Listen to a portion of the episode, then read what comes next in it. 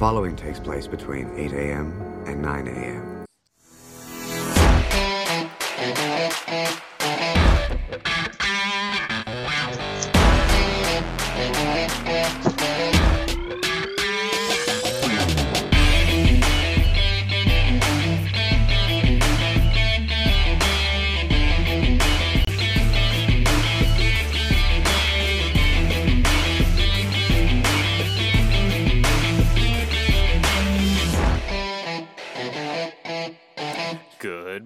everybody, and welcome to the Thursday edition of Full Press Coverage Radio Live. We are just flying through this week. That is championship matchup, championship Sunday coming up this weekend. So, without further ado, I would like to bring in my co-host. He is the man. He is Mister Mister Rhode Island, coined by me and only me. But I'm gonna make it a, a thing here uh, across the country. Everyone will know him as that. But without further ado, Mr. Mike Debate, how are we doing today? La la la. Doing well, my friend. Thursday morning, absolutely. Championship week. A lot of different stuff going on in the world of sports. A lot to cover. Always a lot to talk about. Let's get right into it, my friend. Yes, we had some very unchampionship like technical difficulties, so we are starting a little late today. So I will, uh, I will get, I'll get right to the point. So obviously, yesterday we took a a long look at um, the NFC Championship game. We brought on Kyle Center, our FPC Packers and fantasy football managing editor, and we talked a lot about that. We li- listed our top five players in the game, talked about some of the uh, the matchups coming into it. Um, we will do the same today, but only this time for the AFC side of things. So we're going to talk Titans and Chiefs with uh, our FPC Chiefs managing editor Braden Holecek, who will be joining us here shortly. Um, we're hoping to get him on around 8:20 or so, and we will uh, kind of jump right into that. But um, of course, as we do every day, we kind of we kind of talk about some of the news and headlines around the around the NFL, and um, you know the. Uh, the one place I do want to start real quick, uh, just a, a, brief mention of it is, um, you know, we obviously anyone who knows us personally or at least listens to the show to, to some extent knows that we're, we're wrestling fans. So um, sad news yesterday was Rocky Johnson at age 75 passed away. And uh, if you if you aren't familiar with wrestling and you and you hear that name, you're like, oh, it kind of sounds familiar. Well, he is the uh, the father of Mr. Dwayne Johnson, as we all know, as The Rock and, and one of the biggest, uh, you know, movie stars uh, out there now. So, um, you know, sad news. It didn't seem. It seemed like it was kind of. Uh, apparently, it came on quickly. Um, you know, he was sick uh, for about a week. They didn't say what exactly was the cause of death, but uh, it seemed like he was under the weather, and then it just kind of uh, un- unfortunately took his life, and uh, you know it's it's sad because he was a um, he was certainly a pioneer. Obviously, he has a famous son, but um, before his son was famous, I mean, he was famous, and he was.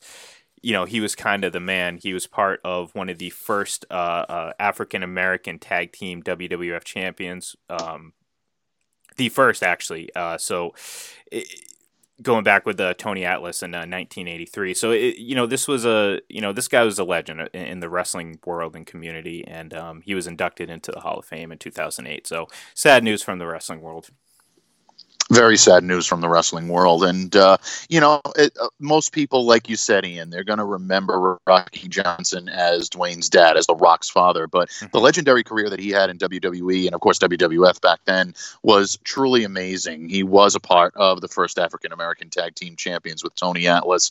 These are things that people don't forget. And anybody that grew up during that era, that was before my time. Yes, folks, there actually was something that was before my time, but that was a little bit before my yeah, time. I hear a lot Leafs, of the uh, stories. the Stanley Cup.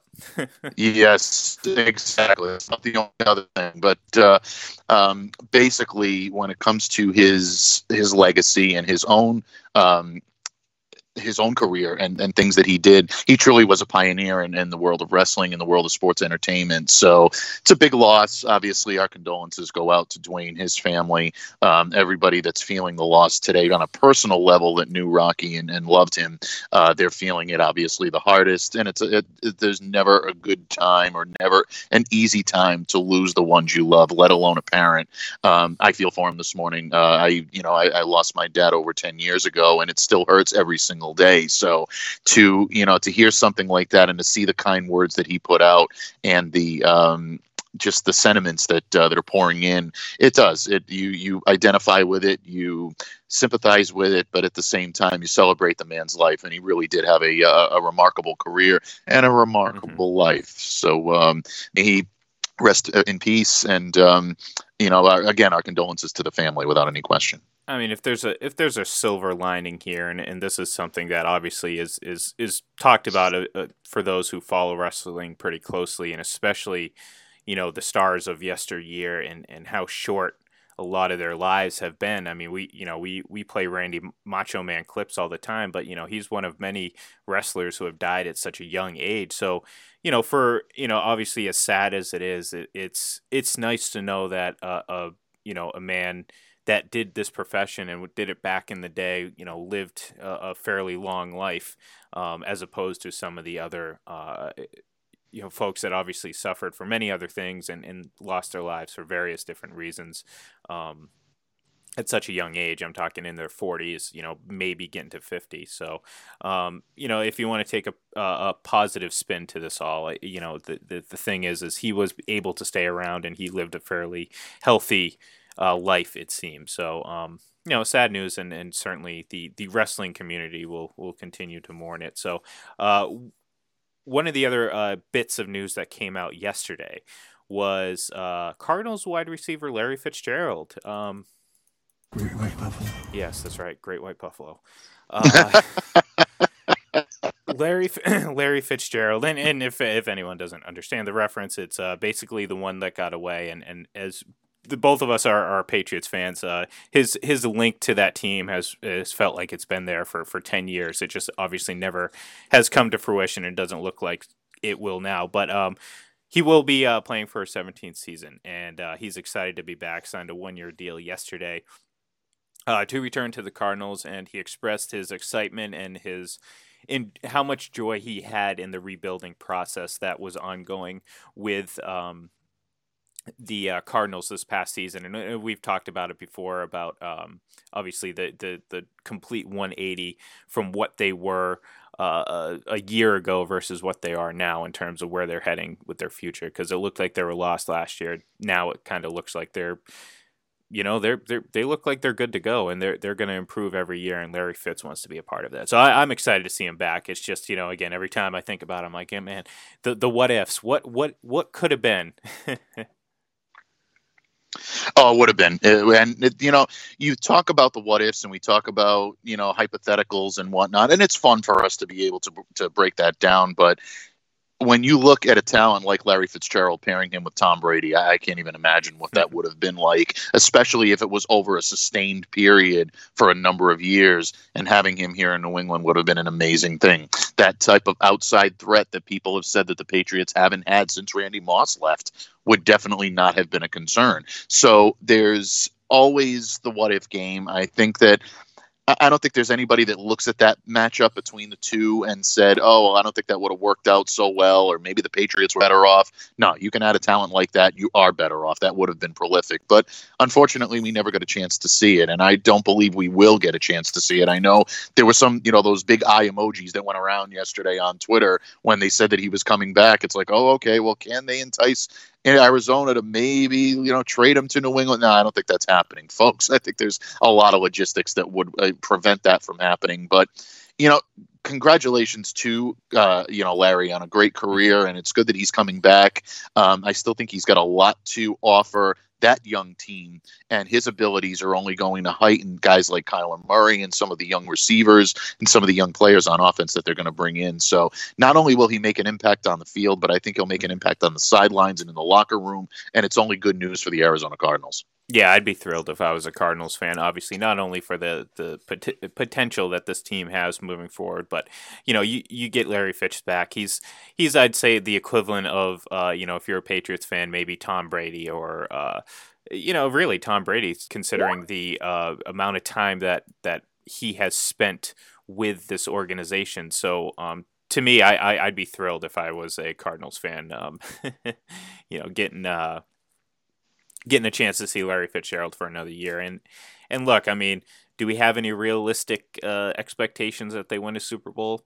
Probably not. Uh, you never know. I mean, again, things can change overnight. And, and look, the, the San Francisco 49ers were 4 and 12 a year ago. So, uh, you know, obviously things can change very quickly in the NFL. But, um, you know, that, that's the one thing he'll always be chasing. That, that'll be his uh, Great White Buffalo is the Super Bowl championship, but at least he'll have uh, played a very long and and and accomplished career when it's all said and done. And we're just lucky we get to get another year out of it. So, uh, real b- briefly before we end up uh, pulling uh, Braden on here and talking some Chiefs and Titans, um, we we talked yesterday uh, at, at some length about uh, the the whole the MLB scandals from Houston to Boston to um, you know p- potentially now Carlos Beltran uh, being in the crosshairs. Uh, obviously, we talked about Alex Cora being fired last uh, yesterday. Um, AJ Hinch and Jeff Luhnow have already gone out of out of the Astros organization, and the only other player that was prominently mentioned that it excuse me apologize is pro- uh, prominently mentioned and uh, still a head coach, uh, or at least uh, still a manager, is Carlos Beltran. Now, he hasn't managed a single game for the Mets. However, uh, I would say there there is a very strong likelihood that he never will. And I, I think people are just kind of right now waiting on pins and needles just to find out what, what eventually is going to happen to him. And uh, my, my gut tells me he will not be managing the Mets for too much longer. Michael? Are we there, Mike? No Mike. Okay. Well, we cut out here for a second, so let me get um I'm to try to get Braden on here so you can uh, talk some talk some Chiefs and talk some Titans because we have a great matchup coming on uh, coming up here uh, this Sunday between those two teams for a right to go to Super Bowl um, Super Bowl 54, which uh, we're flying through the 50s. We're almost halfway through them already. So um, it's going to be interesting to see uh, how the Titans are able to um, how are they how are they going to be able to uh, uh, uh, combat this high powered Chiefs offense and, and that's really the key for me is like what are they going to be able to do to stop Patrick Mahomes what are they going to be able to do to slow down Tyreek Hill and and and all that so it, it's going to be interesting and uh, we will certainly um, we will certainly find out at some point. So, uh, we are experiencing a couple technical difficulties. Uh, I'm going to try to get Mike back here on the phone. So, oh, I guess we're going to hear this. Hey, Mike, there we go. There we go. We're back. Hey, we're I back have returned. Uh, okay. Yes, I have returned. And by the way, I do agree with you on Beltran too. I know we're going to be bringing in Braden in just a moment, but uh, I, I completely agree with you on Beltran. And I think again, we talk about more shoes to drop I still think there's more after this. I think this is going to be one of those stories that keeps just getting layers pulled back, and you're going to see more and more emerge uh, in this. So, uh, yeah, keep a sharp eye, folks, because we'll definitely be doing it. This is going to be probably the dominant story in Major League Baseball for at least the next month, if not beyond. Oh yeah, I mean, it, and again, this is I warn people every uh, every day that um, you know that we talked about this. You know, glass houses, my friends. You know, relax. You you might want to not you know talk too much before you know all the information because again you know you never know what team's going to be next so um I again I, I my my percentage that that uh, that Beltran gets fired is probably like hundred percent. I mean I I really at this point I don't see how they can just justify keeping him based on the actions of the other team. So um, do you think there's even a, a slight chance that he return or begins his career as Mets manager? No, I don't believe so. I, I, just don't see any way that it's possible. Not knowing all the information, the connections that he's had, and the way that everything else has happened. You look at you know what happened with the Astros and Hinch, and you take a look at what happened with the Red Sox and Cora. Mm-hmm. I just can't see the Mets allowing this season to begin with Beltran at the helm. So no, I think this is going to be a very short-lived uh, tenure uh, for Carlos Beltran uh, in New York. Yeah, and look, I mean, this is going to be looked at as kind of a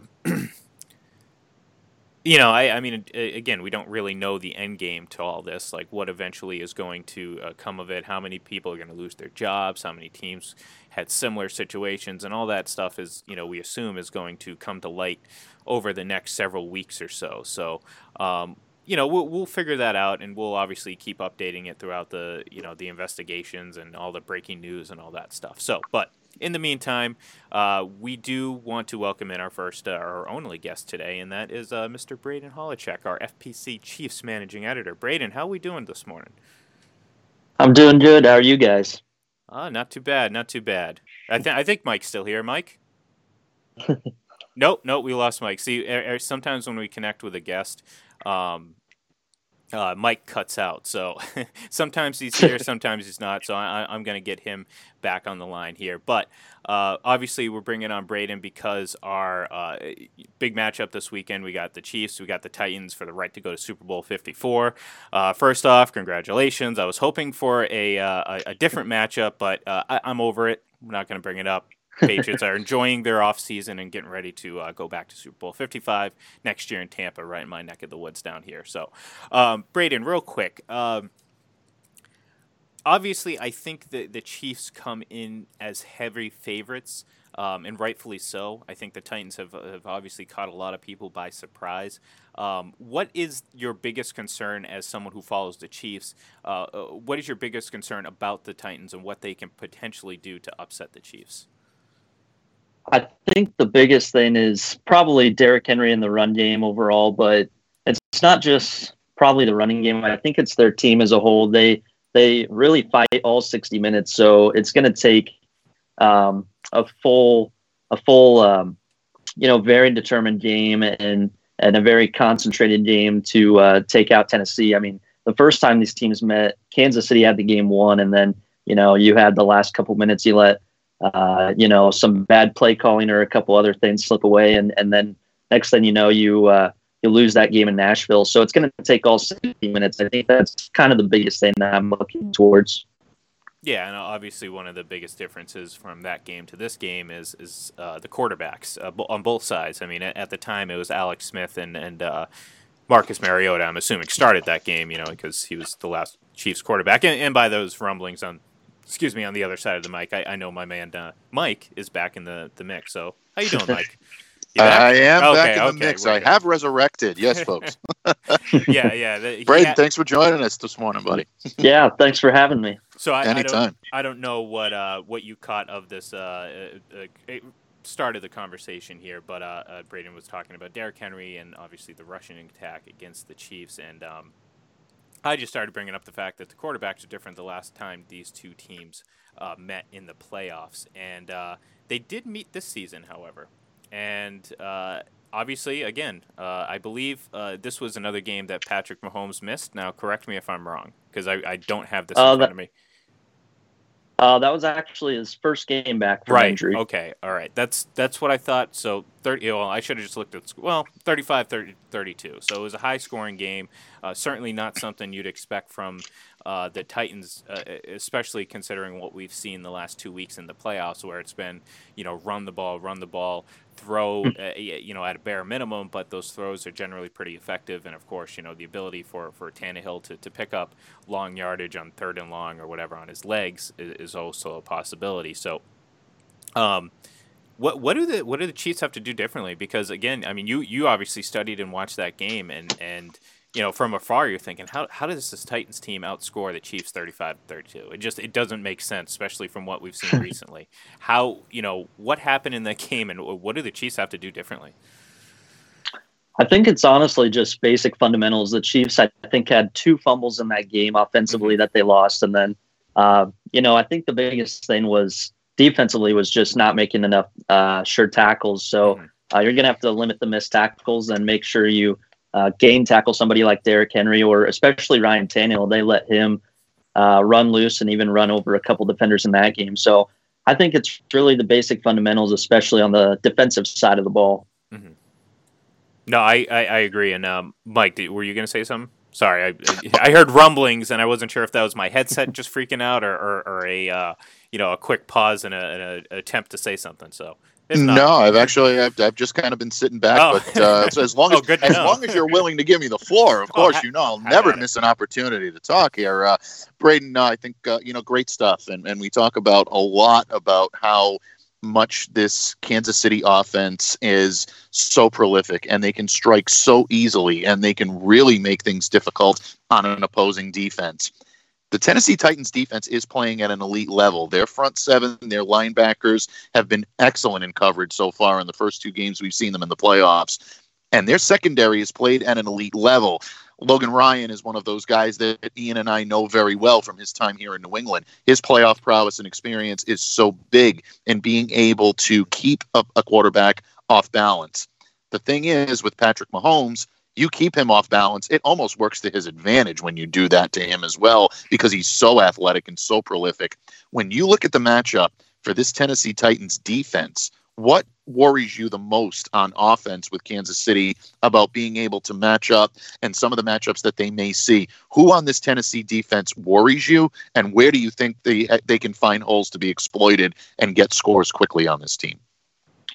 I think it's got to be Tennessee's front seven, specifically probably Harold Landry off the edge, and then uh, just uh, Jeffrey Simmons and Jurrell Casey in the middle. Uh, you know, there's been times this year where there's certain games where the offensive line gets a little lax up front for Kansas City. So again, kind of like I said earlier, it's gonna it's gonna take all 60 minutes just to be focused in. So um, you know, Mahomes did a good job last week of extending plays, but um, if he has a cleaner pocket, I think that's where uh, the offense really gets going and takes off. So um, it's it's going to be it's going to be something where um, we're probably going to see some extra linemen at times or some chips with Kelce or, or um, even the running back. So that's kind of where I'm looking right now. Okay. And, and I'm, I'm glad you mentioned the running backs. Uh, and I'm going to mention the running backs from Ken, uh, Kansas City. Uh, Damien Williams, um, he had three touchdowns last week. It, it seems kind of strange because, again, it, he's you know he's a good running back. Just it, it, you know when you when you're talking about the hierarchy of the Chiefs' offensive weapons, he's probably at the very bottom of the list. So no one's really thinking about it. Um, do you expect that type of uh, success for him on the ground to continue against? Uh, again, uh, Mike mentioned the front seven. You mentioned the front seven of the Titans. Do you expect that type of success on the ground, and can he be a big difference maker for this Chiefs offense, who uh, again is obviously loaded with weapons? So, but sometimes it's the unheard of guy that's going to make the big impact. Honestly, I think if uh, he has a big impact, it may be more from the receiving game. That's kind of what we've seen uh, most in the playoffs the last two years. And I think I saw he has like uh, seven of his eight career touchdowns in the postseason or in the last two years. So um, just using him more in the in the passing game, I think is actually going to be just as impactful. Uh, definitely, the Chiefs have struggled this year running the ball, but um, you know Williams has looked more healthy this year lately uh, than he was earlier in the year. So again, if the Chiefs try to run the ball more, um, Williams looks determined to do it right now. But yeah, I think it's just going to be more of a dual threat ability for Williams. Mm-hmm. Now, I, I got I got to ask you. Last week, it's what two minutes into the second quarter. It's twenty four nothing.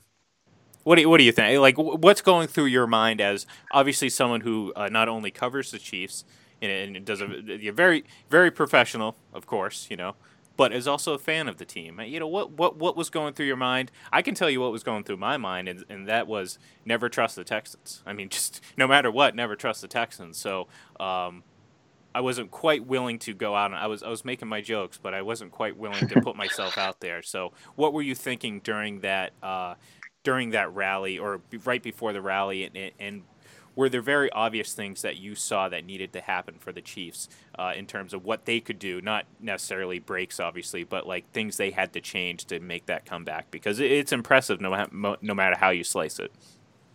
I uh, once the defense started to make stops, I um, like once the drops started to decrease. Um, my biggest thing was thinking, you know, if they can just get to the fourth quarter and make it close, the, they'll have a chance. Mm-hmm. Um, so I didn't expect 28 points in the second quarter right there, especially that quickly. But um, just just get it close to the fourth quarter. I think they'll have a chance with this offense. And um, but yeah, I mean, you talk about the fake punt uh, stop by Dan Sorensen, and then obviously yeah. the uh, kick return by Houston, the ball popping right out. I mean, just so much happened so quickly. Like you said, it, uh, you didn't see it coming, but um, just as long as they could get going offensively, I thought they'd be okay. Yeah, that that actually reminded, and Mike, I'm sure will uh, remember this game as well. Um, there was a game the Patriots played against Miami back in 2010, and actually happened to be Randy Moss's last game. In that game, they scored in every way conceivable, like that you can possibly score in a football game. And at one point, it happened at like such quick succession. I mean, it was a punt return, it was a block return.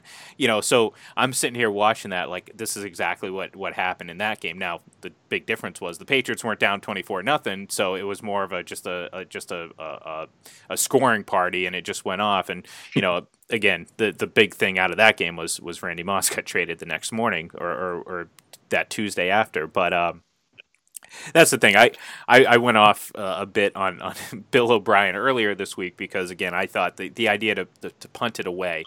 Uh, or, or, to fake, to run that fake punt was was probably the stupidest decision of this entire NFL season because of the situation, uh, the opponent, um, where you were at in that game. It's like you were you were still up twenty four to seven. Um, it wasn't, you know, the wheels hadn't fallen off. Yes, you gave up a, a, hefty kick return, but, you know, look, they were going to be able to score. Um, I actually commented, I think that was the screenshot that you uh, posted the other day that about Patrick Mahomes' throw, which you know, it was a you know it was a quote unquote rub route, and again, different terminology for different teams, but uh, it was a quote unquote rub route. But regardless, it was a beautiful throw. Uh, the anticipation, timing, whatnot. That was really a Kickstarter when you think about it, because it gave obviously the the, the Chiefs some confidence having to finally get on the scoreboard. However, all the Texans had to do and I'm not saying they still could have won this game. This still could have dragged out throughout the entire game, and the Chiefs could have returned and uh, you know uh, you know, had to come back and won this game regardless. Just the way it happened was just such an indictment on Bill O'Brien and this team in general. But yeah, just to watch them make that decision and then immediately right after fumble the kickoff. I was like, well, that's it. I don't, I don't, I don't care what. Ha- I mean, they're they're losing this game. There's not a chance in the world that that the Texans can win. And look, you got to give credit to the Chiefs because again, they made the plays that that needed to happen. And and as dumb as that fake punt decision was, the the play by Sorensen to to make that tackle one on one was even bigger because, look, you know, we might be sitting here singing a different tune about that play because it was open. I mean, it was there, but you know, Sorensen again made that split decision to uh, to obviously uh, you know attack uh, the fake and and he stopped him beyond the line and here we are. You know, the te- Texans are once again right. sitting home uh, looking at another playoff disappointment. So um, I don't even, even even know if I had a question in there somewhere. If I planned on asking a question, I just kind of went off and started thinking about Bill O'Brien again. So. Um, yesterday with uh, with FPC Packers uh, managing editor Kyle Center, we did our we, we listed our five best players in this game, and I and it was a fun exercise because we we kind of had you know some different opinions because we, we looked at this a little bit differently from different angles. Some you know we, we added a little bit more stock into to older players and so on and so forth, but. Um, we're going to do that again here today. And, uh, you know, Mike, I'm going to put you on the spot because I need a break from talking for a second. So I'm going to put you on the spot, and I'm going to have you go first. And we're, you know, I screwed up uh, yesterday, and I started with my my top player. Let, let's start number five and work our way down. Add a little suspense to this all. So, Mike, take it away, my friend. All right. So at number five, I have tight end Travis Kelce. Uh, you know, you have to give it to Kelce in terms of being one of the most prolific receivers in all of football. He's capable of making plays in so many different ways his blocking game has always been the Achilles heel. I think he's gotten better this year, and I will give credit where credit is due to Kelce on that. And I think he has been a little bit better in that department. But in terms of being a weapon for Patrick Mahomes, definitely an amazing, amazing job by him this year. You saw his ability to be able to take the game on his back last week with uh, you know the, the connection that he has with Mahomes. So I go with number five. I go with Travis Kelce. Uh, at number four, I go with Tyrann Mathieu, the Honey Badger. I think he's been grassly underrated this year. I think really, I think snubbed of a Pro Bowl appearance, and I think that he deserves to be in that category of being one of the better defensive backs in the league you know, let's let's take a look. 75 tackles, 12 passes defended, four interceptions, two sacks in his first season with the Chiefs. I think he's helped this defense turn it around tremendously. They have a new attitude, and I think it's a lot because of Tyrann Matthews. So I look at him and I put him at my number four position. At number three, this was a tough one because it was so tough for me to pick out a guy on that Titans defense that really, really has stepped up. I went with, and I know this is a cop out, folks, but I went with Tennessee's front seven and being the best because they play as such a cohesive unit. I don't think it's it's really it's possible to pick one guy out of that lineup and say he's the reason why they play so well. They've been attacking. They've got after uh, you know Tom Brady. They bet definitely beat the battles that they needed to win with the Patriots with their offensive line. They did the same thing in Baltimore. So I look for them to continue to do that in uh, Kansas City on Sunday. And I think that may end up being what turns the tide in this game one way or another. Number two, and this is probably going to anger Braden a little bit. Number two, I go with Patrick Mahomes. Uh, and that I think is probably a little bit of an eye opener. Um, look, Mahomes is probably the most dynamic athlete in all of football right now.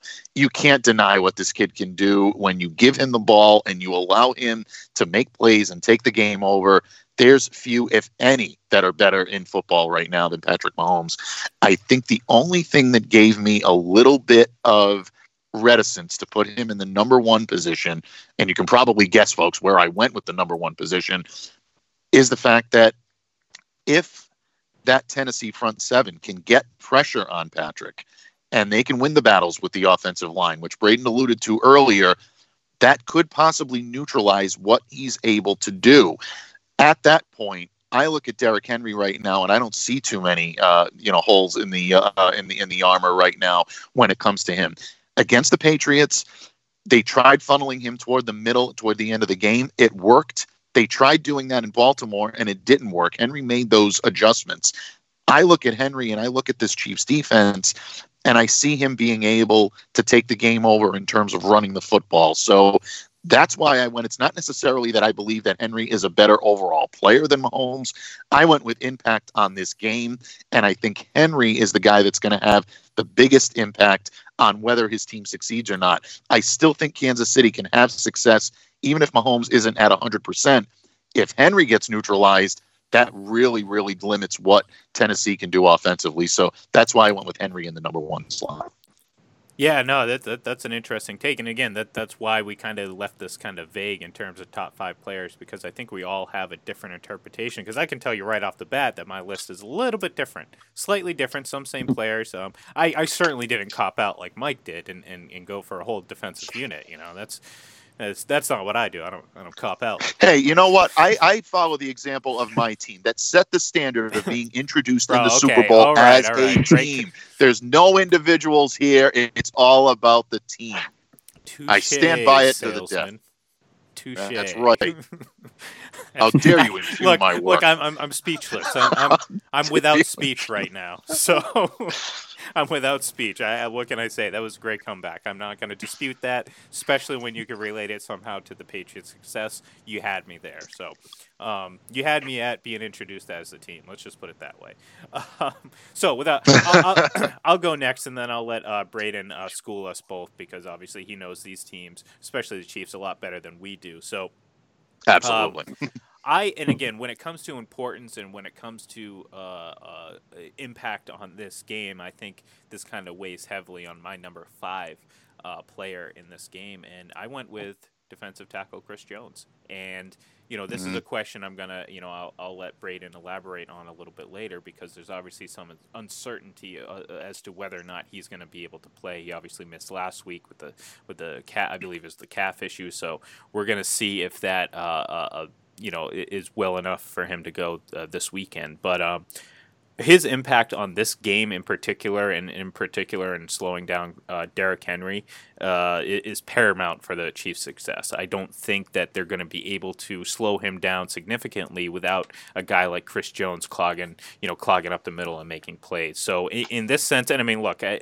at the end of the day, he's a great player, anyways. But uh, I think in, in, in terms of, of greatness and uh, importance to this game, um, I had to put him. I had to put him in this mix, and uh, you know, the hard thing for me on making this list was like, you know, I was thinking, oh, should I keep it even? It's like, but it, I, I was heavily uh, pushed towards uh, the Chiefs in this game, and rightfully so. I mean, they're they're the, they're the obvious favorite. They're the home team, and you know they're they're littered with talent across the board, especially on offense and, and obviously on some on defense.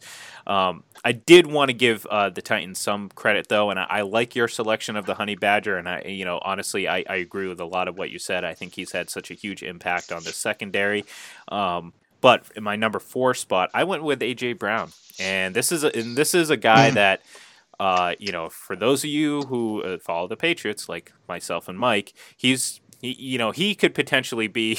you would talk about Larry Fitzgerald being the you know the Great White Buffalo. Uh, AJ Brown might eventually be that guy. Great White Buffalo. Yes. Um, you know, New England guy, uh, grew up in the area. Uh, obviously, I think a lot of fans were, were kind of pining for him uh, you know, and it didn't work out that way. But he's he's kind of been, he's, he's had a really successful season, over a thousand yards receiving, and you know he's become a pretty important piece in this offense. Obviously, we talk about Derrick Henry a lot, Ryan Tannehill, of course, but you know AJ Brown has become a pretty you know. Big impact type of receiver, and uh, he's certainly a guy I think is just uh, just flying up the ranks in terms of the uh, position ranking. So uh, AJ Brown, my guy, uh, number three, Travis Kelce. Uh, we, we, sit here and knock him and, t- and talk about you know how much. Um, you know he's not as good as as Gronk and and you know he's just kind of a big receiver and, and it's not a knock. I mean he's great at what he does. I mean four straight 1,000 yard seasons. Uh, you know obviously three touchdowns last week. Uh, he always has an impact when he's on the field. So uh, number three for me has got to be Travis Kelce. Uh, number two uh, Derrick Henry, uh, for for a lot of the reasons Mike explained. I mean, he's just his 377 yards so far in the two playoff games that he's played. He's been you know an important piece all season for the Titans. Led the league in rushing. Um, obviously, had played a crucial role in wins, upset wins against New England and Baltimore. Uh, Derrick Henry has to have. Um, the the biggest impact on this game uh, from a Titan standpoint, and everything else kind of flows through him and, and what they do on offense, um, along with AJ Brown and obviously Ryan Tannehill. But you know, for the most part, Derrick Henry is probably the most important piece, especially again in this game because the more you run the ball, the more you keep the number one guy off the field. That's right, Matt Moore number one player in this game. No, I'm, I'm joking. I'm joking. Patrick Mahomes, obviously. Um, I have obviously I, have I've expressed how I felt about uh, Patrick Mahomes. I think he's a very good young quarterback. I do think there there's there's certain things he still has to learn, and that comes with experience. Um, I'll be interested to see if the Titans can get a lot of consistent pressure on him and this uh, you know they're they're able to uh, hold the receivers in check. I'll be interested to see what kind of offense he can create from his arm because again, if there's any knock on him, or, or I don't even want to call it a knock, but uh, he's been afforded a, a nice uh, a group of receivers that that certainly help his success. And and again, a lot of it has to do with his talent, but I'm going to be interested to see what what's going to happen with a defense that can really lock down receivers and really get after the quarterback and create some havoc back there. Because then, you know, when he's uncomfortable, that's that's when you're going to really learn a lot about him and and and uh, you know see if he grows from it. So it'll be interesting to see. So Braden, school us. Tell us where we are wrong and uh, what who are your top five. Um, so five, I'm actually going to go with Frank Clark. He had three sacks last week, and um, one play was he actually covered 42 yards. So he's a guy that, you know, I mean, there's still that Dee Ford and Frank Clark uh, comparison out there, but I mean, the biggest thing is Frank Clark is a complete player, and and the energy he brings to this defense uh, fits perfectly with Tyrann Mathieu and and Steve Spagnuolo. So I think if he's able to get a lot of pressure in this game, um, we saw against the Patriots where sometimes where Tannehill had to roll out or face pressure, he threw up some ducks. So if he's able to get home in this mm-hmm. game, um, I think he's going to have a big impact. Uh, number four, I I think I got to go to Travis Kelce. I almost wasn't going to put him in this top five, but just the security blanket that he is for Mahomes, uh, um, I think I, I just have to stick him in there again. Three touchdowns last week. Uh, there was some plays where you know just the anticipation from Mahomes. Um, Kelce turned around right for the ball last week. So I think we're going to see some of that again uh, against Tennessee in zone coverage. And then number three, I'm actually going to say Derrick Henry. So, I mean, obviously, uh, he's the number one priority for the Chiefs defense to stop, but I'll say kind of more in a minute while I'm uh, while I'm putting him this low. I think the biggest thing is with Henry, obviously, he's on this monstrous pace. And the Chiefs defense, if there's any knock on how they're playing right now, it's the run D. You don't know mm-hmm. uh, maybe exactly what you're going to get week in and week out.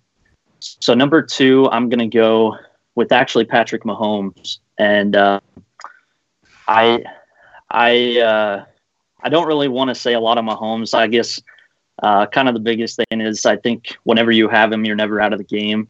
Um, the guy I really want to talk about is Ryan Tannehill, and I put him at number one just because if the Chiefs are able to slow down Henry to a degree and kind of, um, you know, force Tennessee to alter his game plan, it's going to come down to what Ryan Tannehill can do with his arm.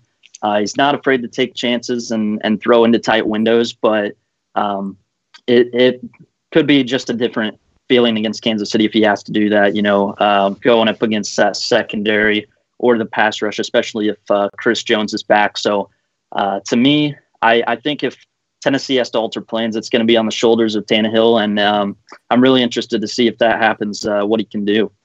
Yeah, that's that's interesting. And who would have thought I was the only one who was going to put Patrick Mahomes number one? But um, you know, it, it, it's it's funny when you when you when how these work out. But I actually considered. I was like, you know, can I can I put Ryan Tannehill in there because again, this isn't just a you know he could co- go off at any minute, and people point to like his low pass totals the last couple weeks. That wasn't out of a lack of ability. It was just that's how the game plan worked, and and you know, good for them for committing to the game plan. I mean, a lot of that give credit to Mike Vrabel and the coaching staff for preparing them to do so. But um, we know that Ryan Tannehill can sling it. I mean, he has you know the best passer rating in the entire year this year, be, based on you know playing just uh, what twelve games or whatever. But still, I mean that's a that's a significant chunk of the season that he maintained these numbers. So I don't think it was a fluke. Um, I think he has some nice skill players around him. I mentioned AJ Brown in my top five, so um, yeah, look, I, I can buy it, and and you're right with Patrick Mahomes, you're never really out of it. But at the same time, it's what's going to happen if the, that Tennessee defense plays the game they want to play, and on, on offense they can control the ball, and and the, and and it's not just running, you know, the ball to be able to control the clock. Like that means your quarterback has to make a couple big time third down throws or a couple uh, uh, long, uh, second and long situation type throws where you have to make up those chunk yardage, and then you can go back to the running game. So there there is a lot on Ryan Tannehill's shoulders, and uh, you know if we know the Chiefs, eventually they're gonna have the Titans are gonna have to throw the ball to match you know point for point or, or whatever. So mm-hmm. uh, I think I made a great point that Ryan Tannehill uh, is going to be very important to the success, especially of the Titans. Um, so I do want to go back to you and, and, and ask real quick about the uh, status of Chris Jones because I, I, should have brought it up before we did our top five players, but uh, I you know obviously him being out of the game I think changes things drastically, and I think you would have to sit back and be like, okay, how worried are you now that the Titans can really control the clock on offense? So what's the status with Jones now, and, and what's the I guess the the projection of whether or not he's going to be out there? So he did not practice uh, yesterday on Wednesday. Mm-hmm. It's more of it's not really a pain thing, is uh, what the report is right now. It's kind of just making sure if he is in a place where he can go on Sunday. So it's kind of a weird thing where he may not even practice this week if he does play. It's just uh, keeping his mind and his body right and and making sure that um, you know he's doing everything he can do uh, to play defensive tackle. Basically, last week in uh, warmups, he really didn't uh, try to go that long.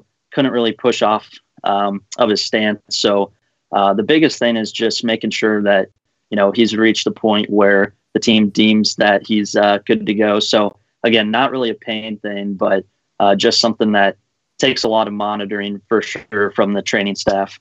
Yeah, and and, and again, I think uh, Chiefs fans are certainly waiting to um, you know, just kind of waiting to see if he's going to be out there because he'll certainly be a big boost to this defense. So, Braden, I want to say thank you very much for joining us. I know we had some uh, technical issues earlier, so we kind of jumped right into this without much of a big introduction. But uh, thank you for uh, participating, and we certainly appreciate the uh, get, teaching us a lesson or two, uh, you know, on the Chiefs and all that. So, um, we're not going to ask you for your score because uh, I'm to try to coax you into coming on Sunday when we do our NFL pregame. we're gonna we're gonna put everyone on the spot there because we got a we got quite the uh, quite the group of, of managing editors right now that have all these games covered. So we're we're gonna really hopefully save it for that. But tell the folks out there where they can follow you and what you got coming up and uh, your latest episode of the uh, Full Press Chiefs podcast. Yeah, you guys can follow me on, on Twitter at ebearcat9, uh, all one word, lowercase. Uh, so on the latest episode of the FPC Chiefs podcast, I mostly recap the divisional round game, Chiefs comeback versus the Texans, and uh, kind of dove into uh, a little bit of the Tennessee Titans already. I'm hoping to uh, have a guest uh, that covers the Titans on with me on the next episode that should be out on Friday. And um, so far this week for articles, my latest one, I had kind of a strategic piece looking at how maybe the Kansas City defense is looking to counteract the Tennessee O. So I'm going to flip the script for that today with the KCO versus the Tennessee D, and then uh, the game preview should be out on Friday to finish the week. So thank you guys for having me again. Absolutely, and, and we appreciate it. And I highly recommend anyone out there that, especially if you're a Chiefs fan, check it out. And uh, of course, go to uh, fullpresscoverage.com slash Chiefs. Braden, we will talk soon. Have a great day. All right. Thank you, guys. Right. That was Braden Holecek. That he is our FPC Chiefs managing editor. And uh, again, check out his work over at fullpresscoverage.com slash Chiefs. And of course, follow uh, the Chiefs account at FPC underscore Chiefs. So, Mike we are winding down on yet another day of FPC radio, and uh, this week has flown by. Flown by.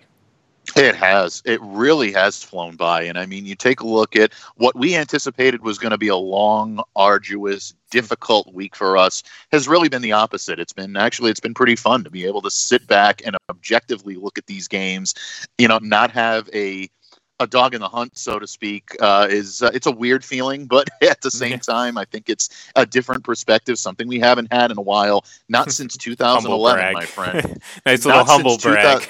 absolutely, absolutely. I'm going to humble brag it all the time. Not since 2011 have we gone into this weekend and not anticipated seeing the Patriots play in this game. But two great teams, the Titans, the Chiefs. This is going to be a very good matchup it's amazing to me that neither one of us had Tannehill in our top five, and yeah. and, uh, and, and Braden put him as number one. And you know what? It makes such sense. You talk about the player that really had the biggest impact on turning this team around, meaning the Tennessee Titans.